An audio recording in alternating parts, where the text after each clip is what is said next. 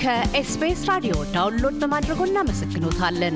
ሙሉ ፕሮግራሙን እንዴት ማድመጥ እንደሚችሉ ለመረዳት SBS dot com dot au slash Amharic ይጎብኙ።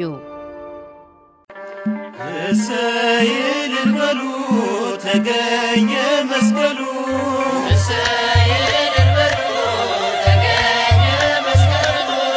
የጥል ግድግዳ የፈረሰበት ሰው ከእግዚአብሔር ጋር የታረቀበት የእግዚአብሔር ልጅ የነገሰበት የሞት የወደቀበት ጤና ይስጥልኝ ክቡራትና ክቡራን አድማጮቻችን እንደምንሰነበታችሁ። እንኳን ለመስቀል በዓል አደረሳችሁ። ከአዲስ አበባ ዛሬም እንደተለመደው አንድ የበዓል እንግዳ ይዤላችሁ መጥቻለሁኝ። የበዓል እንግዳችን አቶ መላኩ ጌታቸው ይባላል።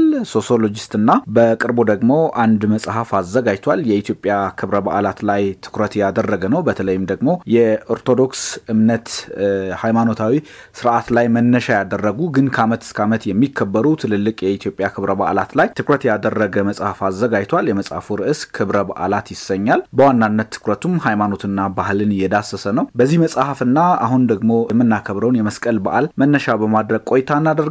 አብራችሁን ቆዩ። መላኩ እንኳን አደረሰህ፣ እንኳን ተገናኘን። በጣም አመሰግናለሁ። አንተንም እንኳን አደረሰ።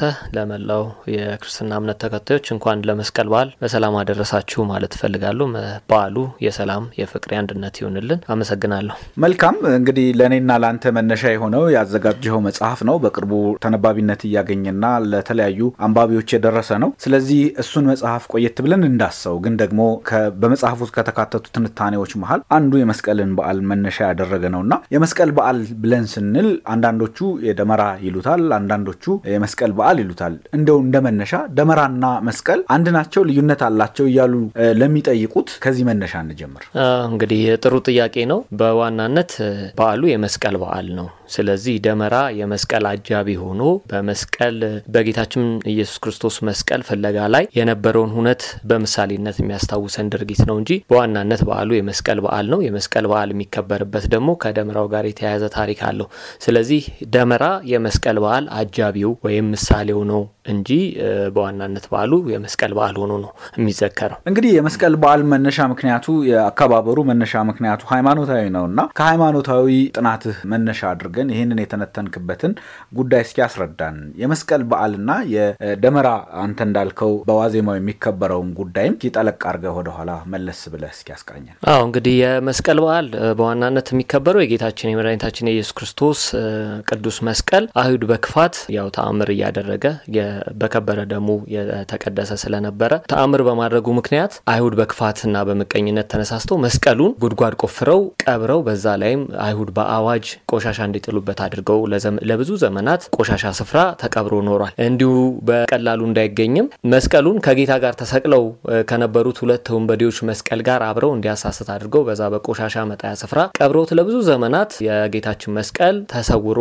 ኖሯል እና ይህ ታሪክ ያሳዘናትና ያስቆጫት የነበረችው የንጉስ ቆስጠንጢኖስ እናት ንግስት ሌኒ መስቀሉን መፈለግ አለብኝ ብላ ተነሳች። ከዛ በኋላ መስቀሉን ፍለጋ በዛ አካባቢ ታሪክ አዋቂ ናቸው የሚባሉ ትልልቅ ሽማግሌዎችን ስትጠይቅ አንድ ኪሪያኮስ የሚባል ሽማግሌ አግኝታ ስለ መስቀሉ ታሪክ ስትጠይቀው መስቀሉን እንዲህ በቀላሉ አታገኙም፣ ደመራ አስደምረሽ በደመራው ላይ እጣን አስጨምረሽ ስታነጂው ያን ጊዜ እጣኑ ይጠቁምሻል ብሎ ምክር በመከራት መሰረት ትልቅ ደመራ አስደምራ ደመራው ተለኩሶ በተለኮሰው ደመራ ላይ የእጣን ጭስ ሲጨምሩበት በጣት ጠቁሞ የማሳየት ያህል በሆነ መንገድ መስቀሉ የተቀበረበትን በቆሻሻና በጉድፍ የተሞላ ተራራ ጠቁሞ አሳይቷታል። ከዛም በኋላ መስቀሉ ቁፈራው ተጀምሮ በመጋቢት አስር ቀን መስቀሉ ተገኝቷል እና የዛ የደመራ ጥቆማ ወይም የመስቀሉ የተቀበረበትን ቦታ ማሳየቱን ታሳቢ በማድረግ ኢትዮጵያን ክርስቲያኖች በተለይ የመስቀሉን የፍለጋ ታሪክ በሚዘክር ሁነት ደመራ ደምረው እሳት ለኩሰው በመንፈሳዊ ስነ ስርዓት የመስቀሉን የመገኘት ታሪክ ይዘክሩታል ማለት ነው። እንግዲህ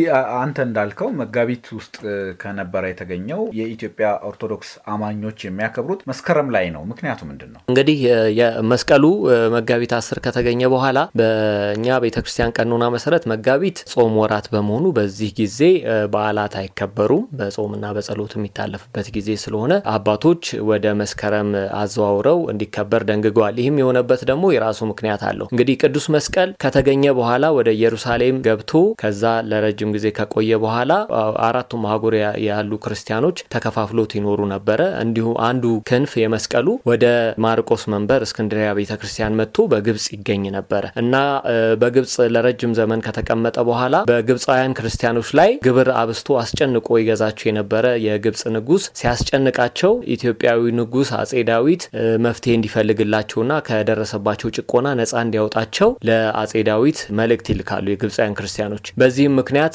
በግብፃውያን ክርስቲያኖች ላይ ይደርስ የነበረውን ጭቆና ለማስቀረት ህዝቡን ነጻ ለማውጣት አስበው ንጉስ ዳዊት ወደ ግብጽ ለመዝመት ይወስናሉ።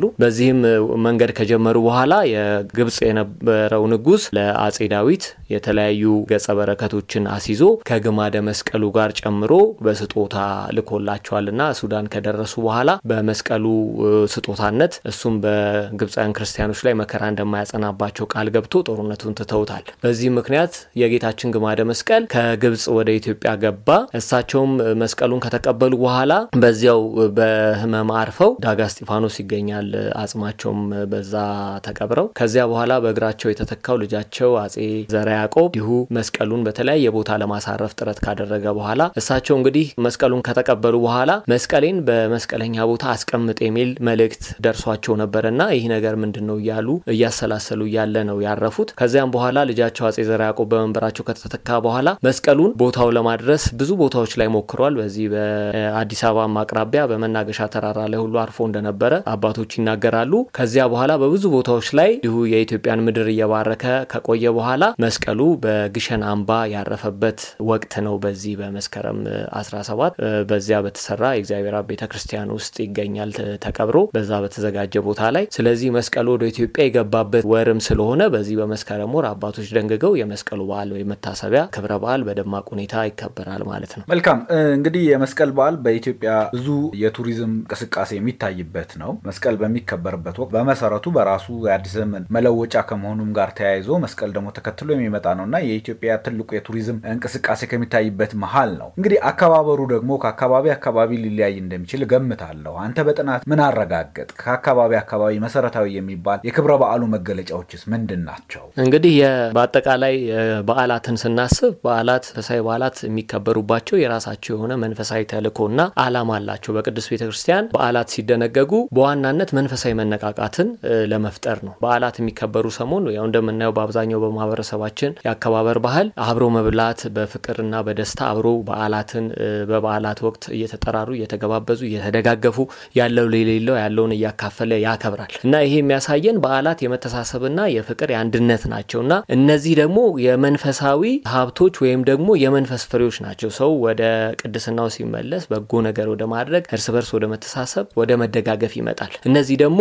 ሰውና አምላክን የሚያገናኙ በፍቅር ላይ የተመሰረቱ እኔን የሚወደኝ ወንድሙን ይውደድ የሚለው አምላካዊ ቃልን መሰረት የሚያደርጉ ናቸው። በዚህ መሰረት መንፈሳዊ በዓላት ሲደነገጉ ይህንን በሰዎች ዘንድ እንዲኖር የሚፈለገውን ፍቅርና አንድነት፣ መተባበር የበለጠ እንዲያጎለብት በሚያስችል መንገድ ነው አከባበራቸውም የሚደነገገውና ይህም ማህበራዊ ስሪቱን የበለጠ በማጠናከር በዓላቱ ስናከብር በአጠቃላይ ማህበራዊ መስተጋበሮችንን የሚያጎሉ የሚያስተባብሩና ህብረትና አንድነትን በሚያጸና መንገድ እናከብራቸዋለን። ስለዚህ ከመነሻው መንፈሳዊ በዓላት በዚህ ዓላማ የሚደነገጉ እንደመሆናቸው መጠን መስቀልም የሚከበርበት አውድ ይህንኑ ማህበራዊ መስተጋብር የበለጠ በሚያጠናክር መልኩ ነው። በመላ ሀገራችን መስቀል በተለያዩ መንገዶች የሚከበር ቢሆንም ዓላማውና ዋናው የአከባበሩ አውድ ገለጽበት ነገር በህብረትና በጋራ ማክበር በህብረትና በጋራ ተሰብስቦ እግዚአብሔርን በማመስገን የሚከበር ነው። ስለዚህ ከሰሜን ጀምረን ብናይ በተለይ በትግራይ በአዲግራት አካባቢ እንዲሁ በሰሜን ኢትዮጵያ ባሉ አካባቢዎች ሁሉ መስቀል በጋራ ወደ አደባባይ በመውጣት እግዚአብሔርን በማመስገን ይከበራል። በቤትና በየአካባቢው ደግሞ በመሰባሰብ ለበዓሉ ማዕድ በማዘጋጀት በጋራ በመቁረስ ያለው ለሌለው ያለውን እያካፈለ ተደጋግፎ የሚያከብረው በዓል ነው። ወደ ደቡብ ኢትዮጵያም ስንሄድ ተለያይተው ተነፋፍቀው የቆዩ ዘመድ አዝማድ የሚገናኝበት ፍቅርና መተሳሰቡን የሚያሳይበት አንድ ላይ ተሰብስቦ ክረምቱን በተለይ ክረምት እንግዲህ አስጨናቂ ወቅት በመሆኑ ምክንያት የክረምቱ ጭጋግና ከባድ ዝናብ አልፎ ምድር በልምላሜ አጊጣ ይህን የመሰለ ወቅት ላይ ስለደረስን እግዚአብሔርን እናመሰግናለን በሚል እግዚአብሔር ለኖህና ለልጆቹ የሰጠውን ምድርን በውሃ እንደማያጠፋት የሰጠውን ቃል ኪዳን ጠብቆ እስካሁን ድረስ በዛ በረከት ምድርን ስለባረካት የምስጋና መስዋዕትም የሚቀርብበት በመሆኑ በዚህ መንገድ በሁሉም የሀገራችን ክፍል ሰዎች በህብረት ሆነው እግዚአብሔርን በማመስገን ከፍ ባለ ሁኔታ ያከብሩታል። የመስቀል በዓል መከበሪያውም የክረምቱ ወር መውጫ ነው። እንደሚታወቀው የክረምት ወቅት ከሰኔ 25 እስከ መስከረም 25 ድረስ ነው። ከዛ በኋላ የመጸው ወራት ይጀምራል እና በዚህ ወቅት ክረምቱ የሚያልፍበትና ክረምቱ የሚያበቃበት ጊዜ በመሆኑ እንዲሁም በክረምት ወቅት በተለይ ድልድይና ዘመናዊ የመገናኛ የትራንስፖርት እድል በሌላቸው አካባቢዎች መገናኘቱን በክረምት አስቸጋሪ ስለሆነ የክረምቱ ጊዜ አልፎ የተነፋፈቀው ቤተ ዘመድ አንድ ላይ ተሰብስቦ በዚህ በዓል አማካኝነት እግዚአብሔር የሚያመሰግንበት እርስ በርሱም ያለውን ፍቅርና አንድነት የሚያጠናክርበት በዓል ሆኖ ለሀገራችን ይከበራል። እንግዲህ አንዳንድ ቦታዎች የተለየ አከባበር ባህል ወይም የተለያየ ጨዋታዎችን በተለየ እንደ ማህበረሰቡ ባህልና ትውፊት በተለየ መንገድ የሚከበሩባቸው ቦታዎች አሉ። ለምሳሌ በአዲግራት እንግዲህ እግዚአብሔር በክረምት ሳሩንም አብቅሎ እጽዋቱን አለምልሞ ሰውንም በመመገብ ለእንስሳቱ የሚመች ሁኔታ በመፍጠር የሚመሰገንበት ጊዜ እንደመሆኑ እንኳን ለሰው ለእንስሳት እንኳን የሚታስብበት ነውና ከብቶች በእለቱ ከበረታቸው እንኳን ሳይወጡ ገንፎ ተሰርቶ ግንባራቸው በቅቤ ተቀብቶ እንዲሁም ደግሞ በደመራ ቤት ላይ በቤት መድረክ ላይ ተለኩሶ እግዚአብሔር የክረምቱን የችግር ጊዜ አሳልፎ ለዚህ ጥጋብ ጊዜ አድርሶናል፣ እህል የደረሰበትን የእህላችንን እሸት የምናይበት ጊዜ ላይ አድርሶናል ብለው በምድር በረከት እግዚአብሔርን የሚያመሰግኑበት ነው። የደረሱ የበቆሎ እሸትም ካለ የሚቀመሰው በዚሁ የመስቀል በዓል ነው። እንግዲህ በደመራ አከባበሩም በሰሜን ኢትዮጵያ ያለው ደመራ የሚደመረው በ17 ነው። በዚህ በመካከለኛው ኢትዮጵያና በደቡብ የሀገራችን ክፍል ደግሞ የደመራው በዓል የሚከበረው በዋዜማው መስከረም 16 ነው። በተለያየ ቀን መሆኑ ምንም የታሪክ ተፋልሶ የለውም። የመስቀል በዓል አጃቢና መስቀሉ መገኘት ታሪክ ጋር የተያዘ ስለሆነ በአብዛኛው እንደ አመችነቱ በትውፊት አባቶች ሲከውኑት እንደነበረው በ16ም በ17 ከወናል። ይሄ ምንም የሚያመጣው ልዩነት የለም።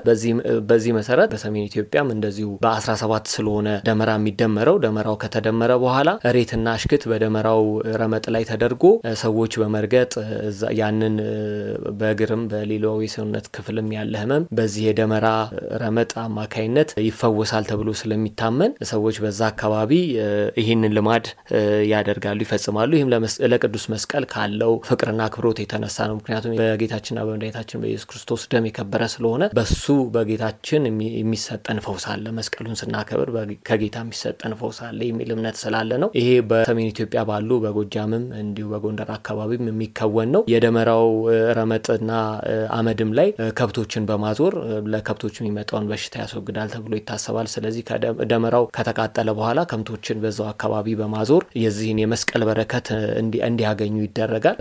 ጎጃምም በአገው አካባቢም እንዲሁ ከፍተኛ የሆነ የአከባበር ባህል አለ። ሰው በአብዛኛው ተሰብስቦ በአንድነት እርድ በመፈጸም ነው በዓሉን የሚያከብረው። ተሰባስቦ አንድ ላይ ነው የሚመገበው። እንግዲህ በዓልን በእርድ ማክበሩ በኦሪት ዘመን ከነበረው ለእግዚአብሔር ይቀርብ ከነበረው መስዋዕት የሚነሳ ነው። ግን በሐዲስ ኪዳን እንደዚህ አይነት መስዋዕት ባይኖርም ያንን ደስታ በመብላትና በመጠጣት ለስጋም ለነፍስም በሚመች መንገድ ሰው ስለሚያከብረው እርድ በመፈጸም ለስጋ የሚመቸውንም ጭምር በማቅረብ ሰዎች በደስታ ያሳልፉታል ማለት ነው። ወደ ደቡብ ስንሄድ እንግዲህ በአብዛኛው የደቡብ የሀገራችን ክፍል በተለይ በጉራጌ፣ በጋሞ፣ በሀዲያ፣ በከምባታ፣ በሸካ በውጭ ያሉ የቤተሰብ አባላት ሁሉ ለቤተሰቦቻቸው ያላቸውን ፍቅርና አክብሮት ለበዓሉ የሚያስፈልገውን ሁሉ አዘጋጅቶ ወደ ቤተሰቦቻቸው በመመለስ ለቤተሰባቸው ያላቸውን ክብርና ፍቅር የሚገልጹበት ነው። በምትኩም ደግሞ ከቤተሰቦቻቸው በሕይወታቸው በረከት እንዲገጥማቸው የሚያስችል ምርቃት ያገኛሉ እና ለዚህ በዓል ከፍተኛ ዝግጅት ያደርጋሉ።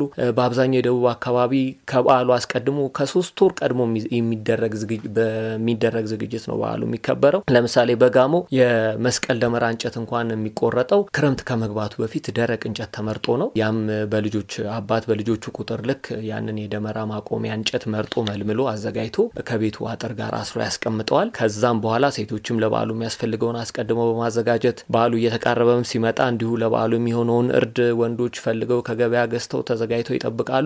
በዓሉ ሲደርስም በከፍተኛ ሁኔታ በህብረት ተሰባስበው እርድ በመፈጸም ደመራውን በመለኮስ እግዚአብሔርን በተለያየ ዝማሬ እንደ ባህሉ በተለያየ ዘፈን በመጫወትና በመዘመር እግዚአብሔርን ለዛ ወቅት ስላበቃቸው የክረምቱን ጊዜ ስላሳለፋቸው በማመስገን ያከብራሉ።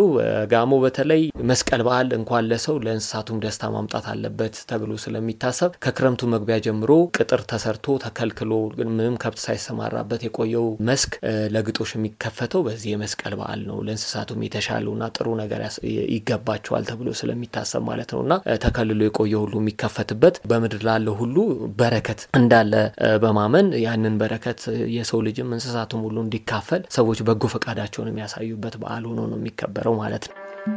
እሰይ እልል በሉ ተገኘ መስቀሉ